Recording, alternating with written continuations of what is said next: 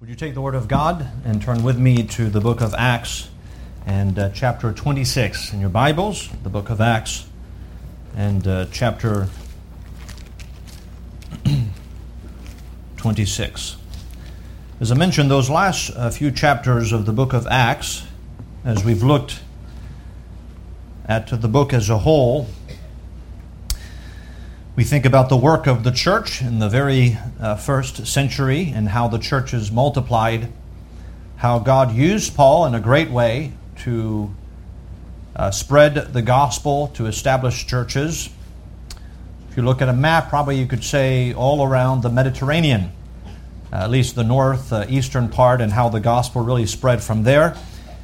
And in those last chapters, we don't see Paul in his capacity as uh, a missionary or a church planter. We see him in his capacity as a prisoner and uh, how he speaks for himself, although he's been falsely accused. And in Acts chapter 26, he has an opportunity to speak before a great group of people. We know that King Agrippa is there, um, his sister Bernice, and uh, Festus. He spoke before Festus and Felix and uh, he also stands before uh, the chief captains of uh, the Romans, and so there's a great crowd gathered there. And Paul is has an opportunity to speak for himself, as we saw in the very first chapter. King Agrippa gives him an opportunity to speak, and he is going to give the reason why he is standing there today on that on that specific day. And we pick it up here in the midst of that in verse 12. Notice Acts chapter 26, verse 12. He says, Whereupon I went to Damascus with authority and commission from the chief priests. At midday, O king, I saw the way, in the way, a light from heaven above the brightness of the sun, shining round about me and them which journeyed with me. And when we were all fallen to the earth, I heard a voice speaking unto me, saying in the Hebrew tongue, Saul, Saul, why persecutest thou me? It is hard for thee to kick against the pricks. And I said, Who art thou, Lord? And he said, I am Jesus, whom thou persecutest. But rise and stand upon thy feet, for I have appeared unto thee for this purpose to make thee a minister and a witness both of these things which thou hast seen, and of those things in the which I will appear unto thee delivering thee from the people and from the Gentiles unto whom now I send thee, to open their eyes and to turn them from darkness to light, and from the power of Satan unto God, that they may receive forgiveness of sins and inheritance among them which are sanctified by faith that is in me. Whereupon, O King Agrippa, I was not disobedient unto the heavenly vision but showed first unto them of Damascus and at Jerusalem throughout all the coast of Judea, and then to the Gentiles that they should repent and turn to God and do works meet for repentance. I'd like to bring your attention back in verse 16. He says, But rise and stand upon thy feet. That's the Lord speaking to Paul. For I have appeared unto thee, and here it is, for this purpose. So the Lord appeared to Paul. Notice he says, for this purpose. Here is why I have appeared unto you. And he appeared to him so that he would be a witness, to be a light to the Gentiles, and so forth. But then he says this in verse 19. Notice at the end of the verse, says, I have not been disobedient unto the heavenly vision. So I'd like to preach this morning Paul's purpose in the heavenly vision. Paul's purpose in the heavenly vision. As we come here to the Word of God and we read throughout the Bible, sometimes there are things that we read and initially we may have an idea as to what that specifically means. When we think about this heavenly vision that Paul is referring to, there is a number of times that the Lord appeared to Paul, but the very first time in Acts chapter 9, the Lord appeared to Paul, and you remember, as we've already dealt with back in Acts chapter 9, uh, Paul fell backwards. He was on his road to Damascus and on the road, by the way, to be a persecutor of the church, to be able to imprison, to give testimony against anyone who believed on the Lord Jesus Christ. He was a persecutor, and on his way to Damascus to do just that deed, the Lord intervened in his life. And there were really two questions that were asked at that time. The first question was, Who art thou, Lord? And then there was a second question, and the second question was, What will thou have me to do? And those two questions, as I already dealt with it, are very fundamental to our lives. The first question really has to do with our salvation. Who is the Lord? It's interesting that as uh, uh, Paul was confronted, he didn't say, Who art thou? He said, Who art thou, Lord? You see, the truth is, the Apostle Paul believed in God. He believed in the Lord. He believed in the Lord's authority. He just did not believe that Jesus was Lord. And so when he said, Who art thou, Lord? Jesus replied, I am Jesus, whom thou persecutest. And in that moment, Paul recognized that Jesus Christ was Lord. And when that happened, he recognized that when Jesus Christ came, he was indeed the Messiah. That when Jesus Christ came, he came to die for our sins, to give his life a ransom for all. And when he re- recognized who Jesus Christ was, then he was able to ask the second question, and that is, What will thou have me to do? The first question comes first. You cannot carry out and ask the second question or fulfill the answer to the second question until you first answer that first question. When Paul is referring here to a heavenly vision, we have to understand here that we're not talking about just an apparition or just this scene where this is something that Paul saw. The focus here in our text is on what does what does did this vision mean practically for the life of Paul? You know, often uh, people speak of experience or having a religious experience. And if you ask for the specifics on those religious experiences, it's quite um, shallow, it's unspecific, and you really can't put your finger on it. It's so general. But this is not what happened to Paul. Uh, I, I would like to spend some time this morning because I've already preached through Acts 9, and Paul here is recounting in part what happened in Acts chapter 9. But I would like to ask the question what is this heavenly vision in our text? What is this? And what do we learn about this heavenly vision? And although we're going to say at the onset, none of us has had this specific, this specific instance happened in our lives that happened to Paul. We were not one day on the road traveling, riding on a, uh, the back of a, of a donkey, and all of a sudden a light shone and we fell backwards, and then God spoke audibly to us. We haven't had that experience. But as we think about this heavenly vision, there are some truths that we can take away from this experience that Paul had and think about our own lives and ask ourselves, in the end, have we been obedient to the heavenly vision that's been communicated to us? So, what is this heavenly vision and what do we learn about this heavenly vision? The purpose of the heavenly vision. As we look at our text, I'm going to really focus on this heavenly vision and uh, build some truths that we find in our text on this heavenly vision. But the first thing we find is that a heavenly vision is the communication of a calling upon one's life. So that's the first point here. A heavenly vision, as we find it in our text, is the communication of a calling upon one's life. And I emphasize the word communication. Uh, we may think of a heavenly vision and we may say, Well, I had a dream and I saw this, and we communicate our interpretation about this vision.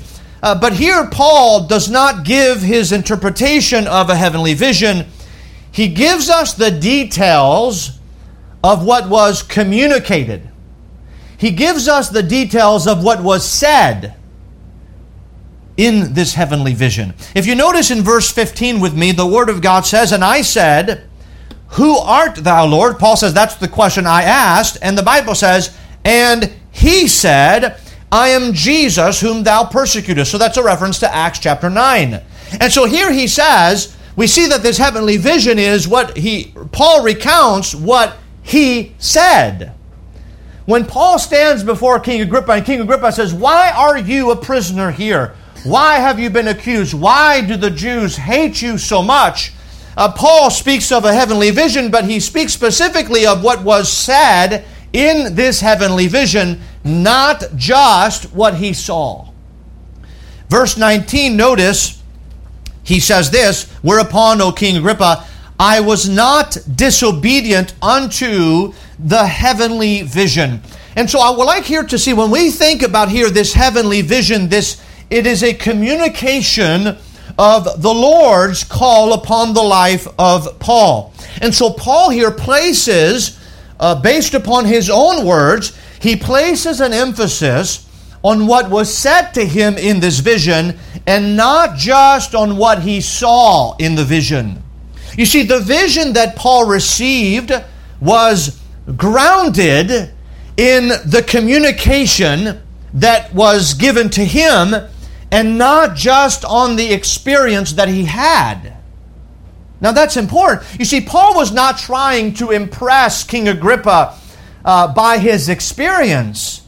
He was trying to show King Agrippa that his experience was grounded in something that was specific, something that was communicated to him, something that was said to him that he couldn't get away from. You see, Paul does not respond with his own interpretation of an experience he had. He establishes the validity of an experience with something that was real, something that was logical, and something that was understandable.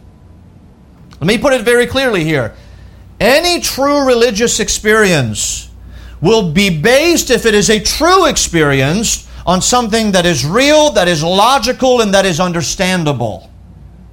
And that's what Paul communicates. Here is what was said to me, and I have not been disobedient to what was said to me. You see, Paul's life had been completely changed, not by what he saw, but by what he heard. What I'm saying is, when Paul saw, remember, he asked the question, Who art thou, Lord? And there was a reply, I am Jesus. He doesn't communicate what he thought the appearance was, he communicates what was said to him in that appearance. And so Paul's life has been completely changed by what was heard. You see, if the vision consisted only of something that was seen, but there was no communication, it would be left up to Paul to determine what must be done from this point forward. It was not Paul that chose his calling, his calling was from the Lord himself. You see, it is also important to note here that this heavenly vision was really communicated in two parts. The first part, if you remember, that Paul references is uh, what the Lord said to him on the road to Damascus. But you remember, if you go back to Acts chapter 9, what the Lord told Paul, he says, What will thou have me to do? That was the second question. The Lord said to Paul, Go to Damascus, and it will be told thee what thou must do. And you remember when Paul went to uh, Damascus, he, uh, the Lord uh, told Ananias to go to the Apostle Paul. He was not the Apostle Paul at that time, but to go to Paul and to communicate to Paul what God said to Ananias. So the emphasis here, notice again, uh, is two parts. This vision that Paul talks about is, he's referring, included in this heavenly vision, was not just what happened on the road to Damascus, but it was also what happened when Paul was in the room and Ananias came to him and told them what God said that he was to do. That is included in this heavenly vision. You see, when Paul speaks of the heavenly vision, the content he shares before King Agrippa is the combination of what the Lord said to him as well as what Ananias said to him. And so Paul refers to the whole of what happened as this heavenly vision. And so, what I'm establishing here is when we think here about this heavenly vision that Paul is communicating, when he says, I have not been disobedient to this heavenly vision. We must have in our mind that a heavenly vision is the communication of a calling upon Paul's life, with an emphasis on the communication. You see, I believe here that there are too many uh, people when they think about their lives or what they want to do with their lives, they say, Well, um, I'm saved, but I'm going to do my own thing. I'm going to live my own life. I'm going to put a call on my own life that I've determined, and that's not what Paul said. He has been obedient to this heavenly vision. This heavenly vision, specifically what God communicated directly to him, and then through Ananias, God's servant. So, a heavenly vision is the communication of a calling on one's life. But we also see, secondly, in our text, that a heavenly vision also demands a response from the recipient. Uh, notice in verse uh, uh, 19, Paul says to King Agrippa, I have not been disobedient unto the heavenly vision. And so here, as Paul declares that he has not been disobedient, it indicates to us that the vision that he received demanded a response from him. You see, Paul's experience was not only grounded in communication, but it demanded a response. Evidently, a failure to response from Paul would be what? Disobedience. If Paul had heard what the Lord said, through not only the Lord, but also later Ananias, if Paul had said, I'm not going to do that, then Paul said, I would have been found disobedient. So this heavenly vision demanded action on the part of Paul. Paul did not rest content with the vision itself. He was concerned with what the vision was designed to bring about in his life. His life was going to change completely. You see, a true biblical vision from God does not stop at a vision.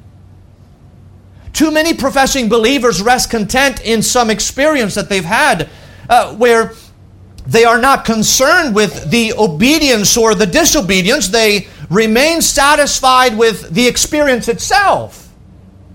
Uh, Paul here, he doesn't say, Well, I had an experience and it was an experience. It was wonderful. It was great. I mean, I've never seen anything like it. I've never had I've never heard of anybody else having an experience. This was so genuine and it was so real to me. Paul doesn't rest content with that. He says there was something that was said to me and I was obedient with what was said to me.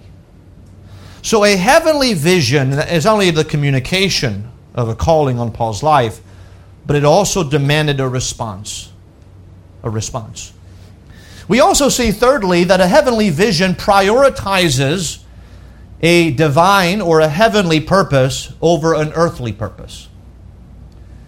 Do you notice here, Paul refers to this as a heavenly vision? The vision is a communication from God to Paul, then through Ananias to Paul. There is a response, a response that is expected of the recipient, but we also learn here that that means that there is Paul, he receives this vision. It's heavenly, it's a divine revelation, it's a divine vision, and therefore something has to change in his life. He has to have new priorities. He has a message that comes from heaven. And so Paul calls his encounter with the Lord a heavenly vision. This heavenly vision is going to basically redirect Paul's life. It's going to redirect Paul's priorities, and here in a greater way than we've ever thought. He was persecuting the church, and now he's going to preach the gospel. The same message that he was persecuting and he was trying to stamp out. Paul was giving his life to something, but now the Lord wanted Paul to give his life to something else, something more important, something more spiritual that was not carnal. Now, notice here, what was this calling? Well, notice verse 16. But rise and stand upon thy feet, for I have appeared unto thee for this purpose. So there's a purpose, new priority, new purpose, new emphasis in your life to make thee a minister and a witness both of these things which thou hast seen and of those things which uh, uh, in the which I will appear unto thee, delivering thee from the people and from the Gentiles unto whom now I send thee, to open their eyes and to turn them from darkness to light and from the power of Satan unto God that they may receive forgiveness of sins and inheritance among them that are sanctified by faith that is in me.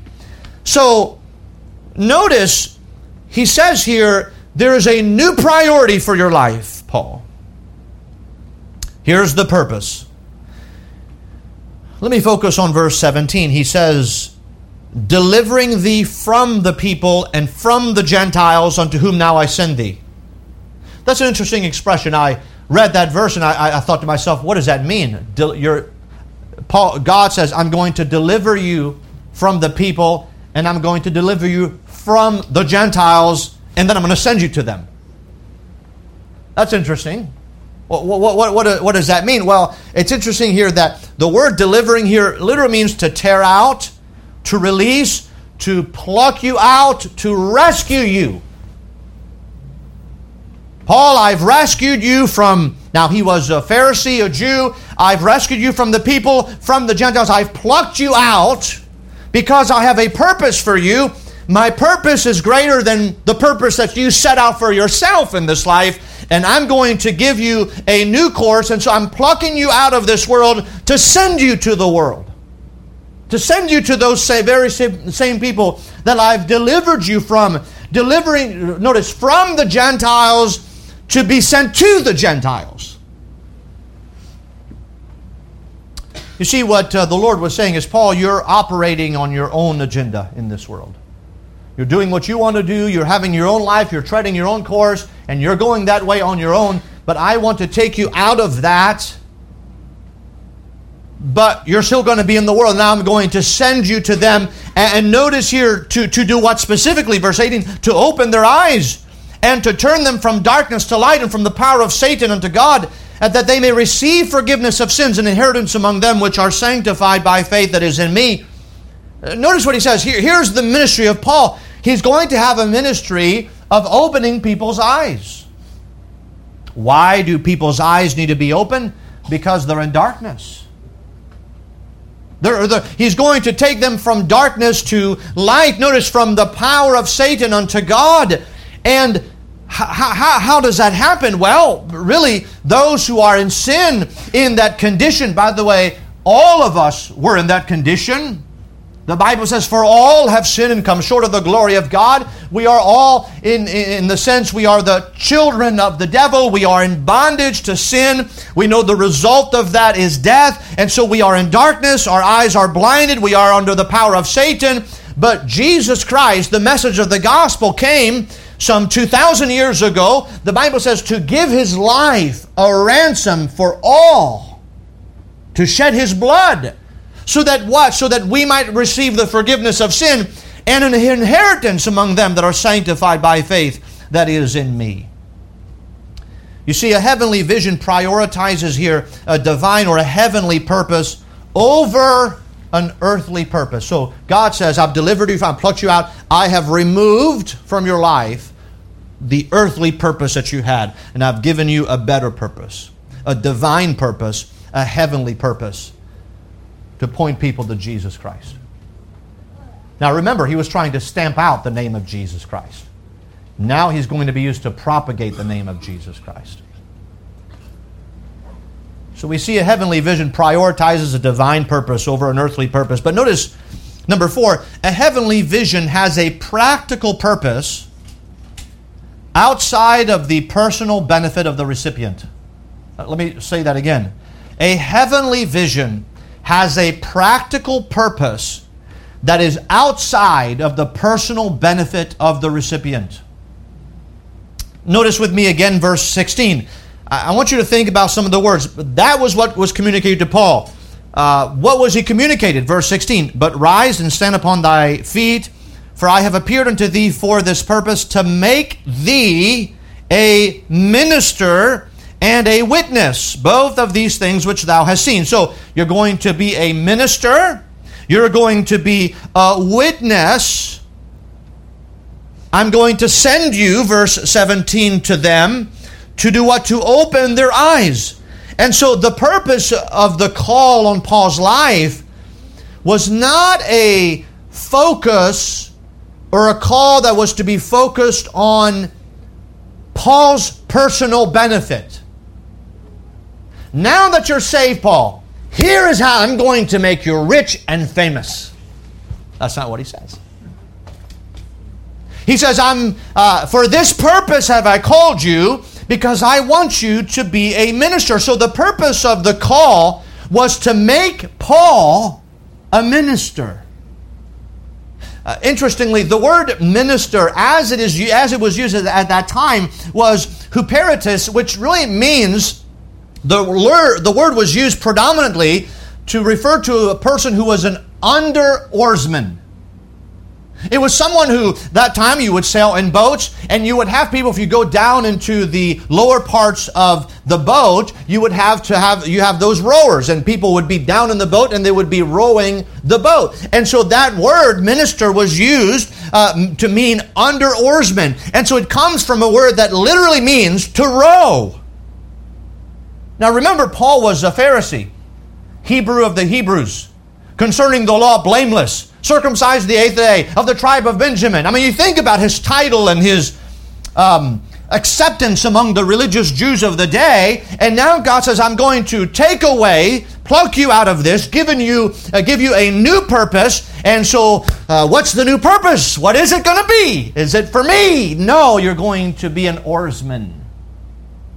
You're going to minister. You're going to be a servant. By the way, this word was used in the general sense to reference someone who was a subordinate, someone who was a minister, an officer, or a servant. And so some may say to themselves today, well, I want a great call on my life.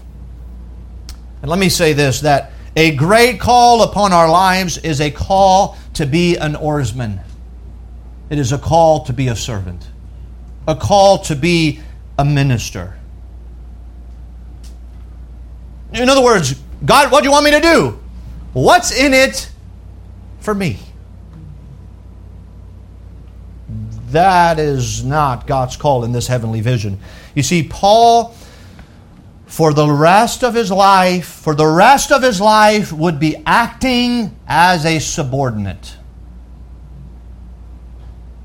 For this purpose have I called thee to make thee a minister. So, a heavenly vision has a practical purpose outside of the personal benefit of the recipient. And my, uh, what I mean by that is, is this that, um, you know, the world has everything reversed. The world presents to you and says, hey, you want to be happy? You want to be happy? Here's do this, do this, be involved in this, do this, be rich. And, and they, they uh, plan out a course for you. And what they put in your mind, the world's philosophy is don't you want to be happy? Here's what will come in your life. Here's what you need to chase after in order to be happy. And they're putting the emphasis in the wrong place. Because joy and happiness and fulfillment is found as a byproduct of something else. It is not something that is to be chased after. It is not something that is to be chased after. If you're chasing after it, you will be deceived. And you'll think that trying this and this and this and this and this will make you happy, and you never find fulfillment. You remember what uh, Paul said, even as a prisoner, here, as a prisoner. He says, Rejoice in the Lord always. And again, I say rejoice. Now, that's what he said as a prisoner. Time and time again, we saw him in the church of Phil- uh, at the prison in Philippi, and him and uh, Barnabas were singing. They were praising the Lord in prison. By the way, the call of God on his life was to be what? A minister. Because he was obedient to the heavenly vision, he was able to rejoice and have the joy of the Lord because it was a byproduct of his obedience. It was what naturally came about because of his obedience. He was not a God and say, Now, uh, uh, Paul, I've saved you and I've called you for this purpose because I want you to be happy. That's not what he said. I've called you for you to be a minister. And what he says, you know what will come out of that? You will find fulfillment, joy, and happiness out of my calling in your life. And if you're obedient to that calling, you will find all that you need.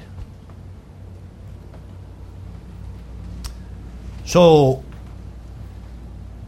a heavenly vision has a practical purpose outside the personal benefit of the recipient. Now, but did did uh, was Paul fulfilled in his ministry? Oh yeah, you read his letter before he died. He was ready. I lay down my life willingly. I'm, I'm ready. I have fought a good fight. I have kept the faith. I, I'm ready. He was not disappointed. He was fulfilled. But his fulfillment was not found in him trying to find fulfillment.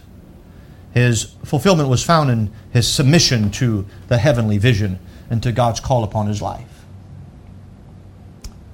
So here's where what we learn from this heavenly vision is that fulfillment and joy and happiness will not be found when we chase after those things.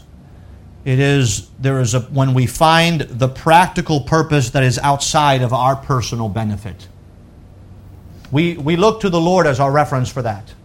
Jesus said, "I came not to be ministered unto, but to minister and to give my life a ransom for many.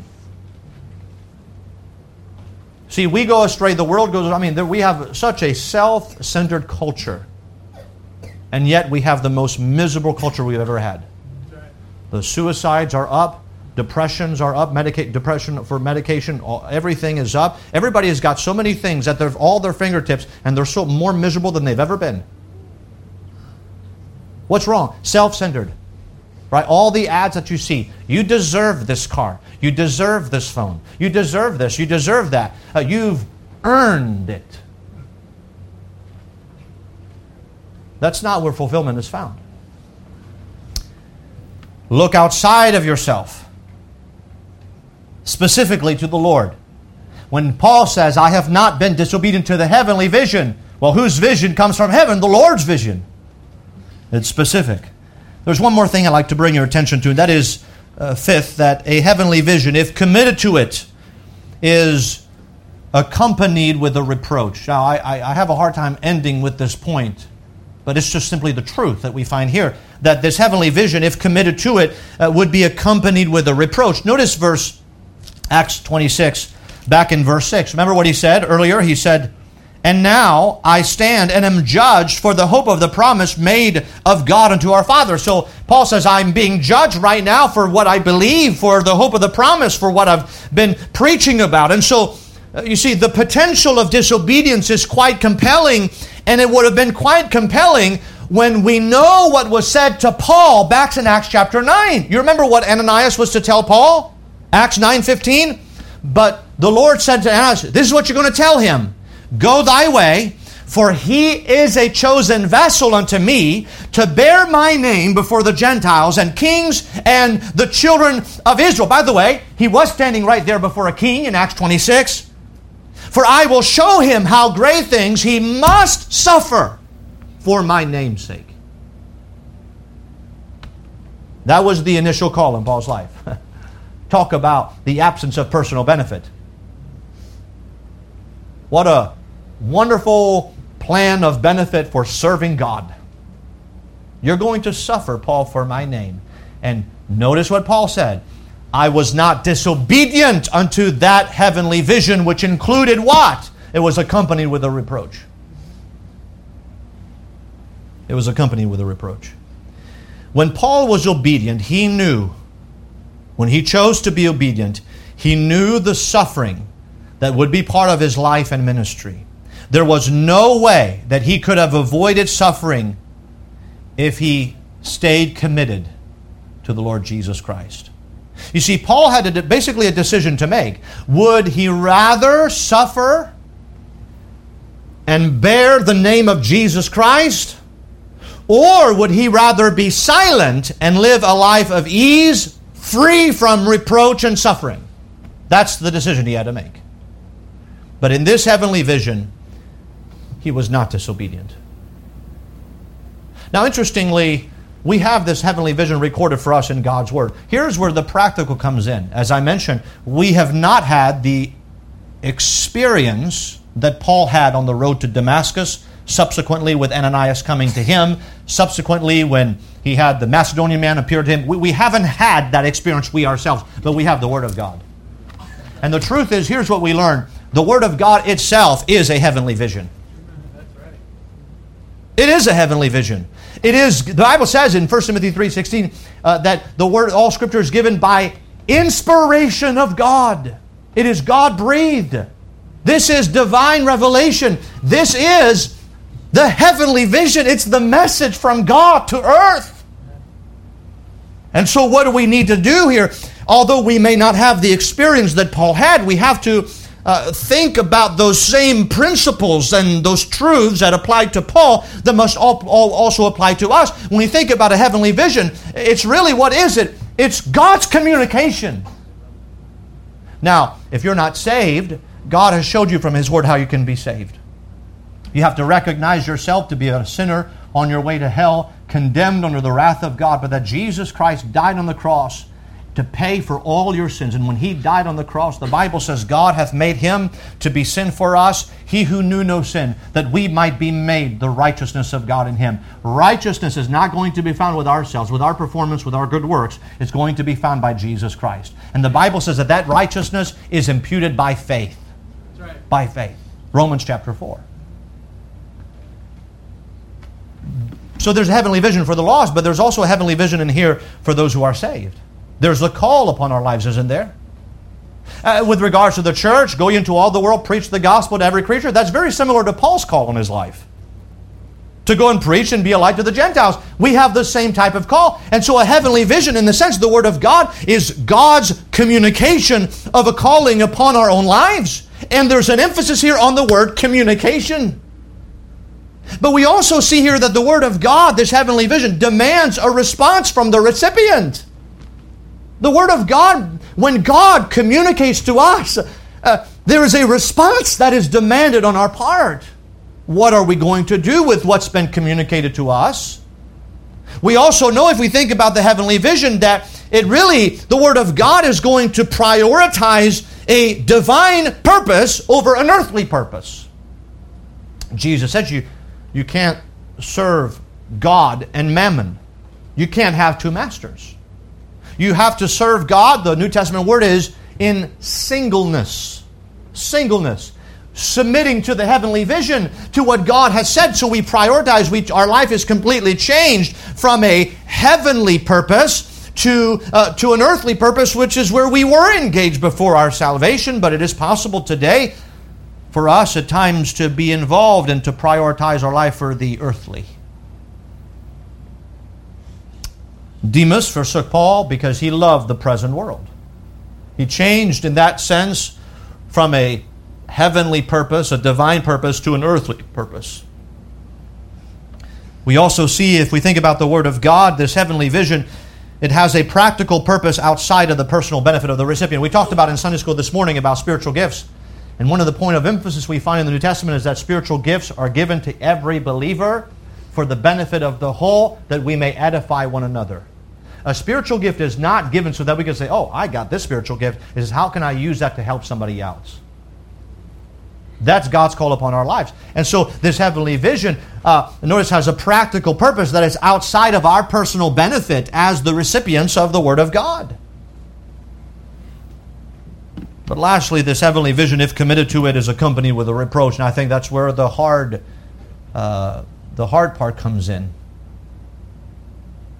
We know that if we truly commit ourselves to the Lord and to His Word and to obe- obedience to His Word, that there is going to be a reproach. The Bible says, All they that li- live godly in Christ shall suffer persecution. Jesus laid out very clearly. He says, The world will hate you because the world hates me. I am not of the world. Therefore, the world doesn't love me. And since you are not of the world, the world will also hate you. But they don't hate you because they hate you, they hate you because they hate me. That's what Jesus said. So there's a certain reproach that is accompanied with those who would live for God, who would answer this heavenly vision.